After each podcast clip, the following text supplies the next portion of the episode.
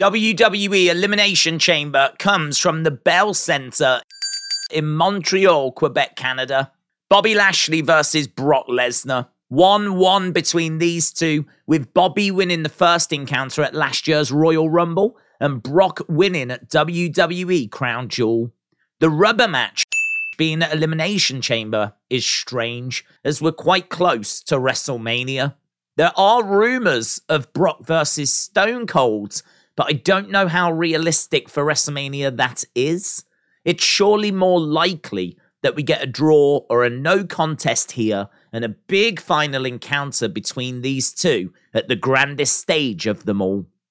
Asuka versus Liv versus Nikki versus Raquel versus Natalya versus Carmella.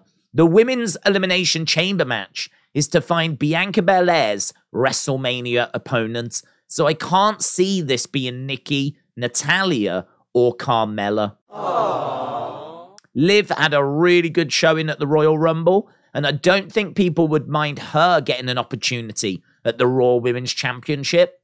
Face versus face is maybe not ideal, but actually, all three of these realistic options are currently faces.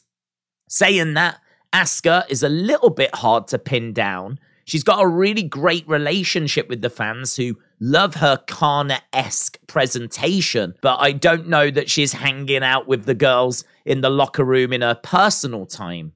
She strikes me very much as a lone wolf, a focused empress who is ready to reclaim her throne. For this reason, it feels like she has the momentum and she has to be favourite. Finally, Raquel Rodriguez, who honestly could pick up the win on Saturday. She's got good size, decent promo, and is undoubtedly a future multi time women's world champion. It just might be a bit too soon for her this time. Edge and Beth versus Finn Balor and Rhea Ripley. This is tricky because I'm so bored of seeing Edge and Beth getting beaten down that the thought of them failing once again this Saturday just fills me with dread. They must know that Dominic is likely to interfere, maybe Damian Priest as well, although he is going to be preparing for his men's elimination chamber match, so maybe that is less likely. Rhea is unlikely to take the pin if Judgment Day do lose, but it's more likely that she'll get the pin on Beth and Judgment Day win. It allows Rhea to go to WrestleMania with momentum and Edge and Beth the opportunity to end this feud at the grandest stage of them all.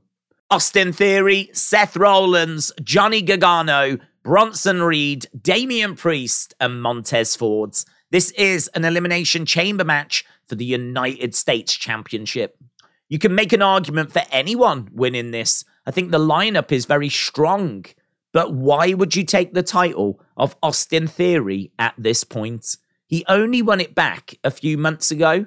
He isn't needed at the top of the card at the moment. So he might as well get regular TV time and a steady stream of credible opponents by holding the United States Championship. One of those opponents could be John Cena at WrestleMania, but that might just be a pipe dream of mine, to be honest. Montez is going to make a great singles star at one point, but that's not needed right now.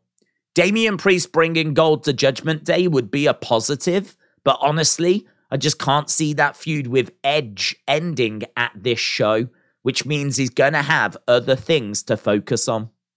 Bronson Reed has only just arrived, and Seth Rollins has already had the United States Championship. He doesn't need it, and there's a match with Logan Paul surely on the horizon. In fact, don't rule out Logan interfering in this match to further their feud. That just leaves Johnny Gargano, who could be the outsider to pick up the win here. I'm going to say that Theory retains, but keep an eye on Johnny. Triple H is going to have big plans for him in 2023. Roman Reigns versus Sami Zayn, undisputed Universal Heavyweight Championship. Does anyone think that Sami is going to win this? Oh, hell no! The bloodline just always find a way. Add in the fact that Dave Meltzer reckons that the Usos could be all good to appear on this show, and the predictable path rears its ugly head. Let's get to the core of the problem. Sami and Kevin Owens versus the Usos at WrestleMania is underwhelming. It's not bad.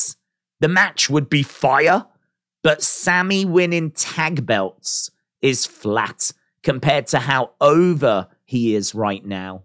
70% of people polled in a recent Fightful poll said they wanted Sami involved in the WrestleMania main event.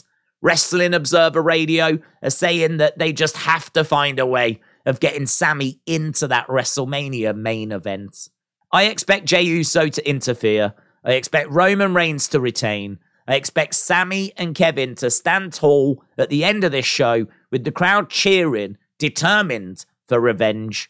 I expect them to get a tag match at WrestleMania against the Usos.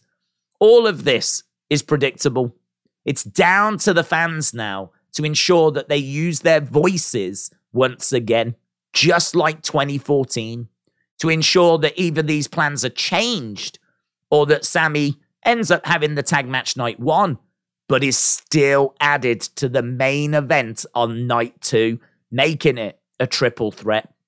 I've done a lot talking about how I would book this, and honestly, I can see real value in Sami winning the titles here. No one is expecting it. It would be a massive moment and a massive surprise. It would guarantee Sami is in the main event of WrestleMania. And you, of course, would still add Roman to that match, making it a triple threat on night two.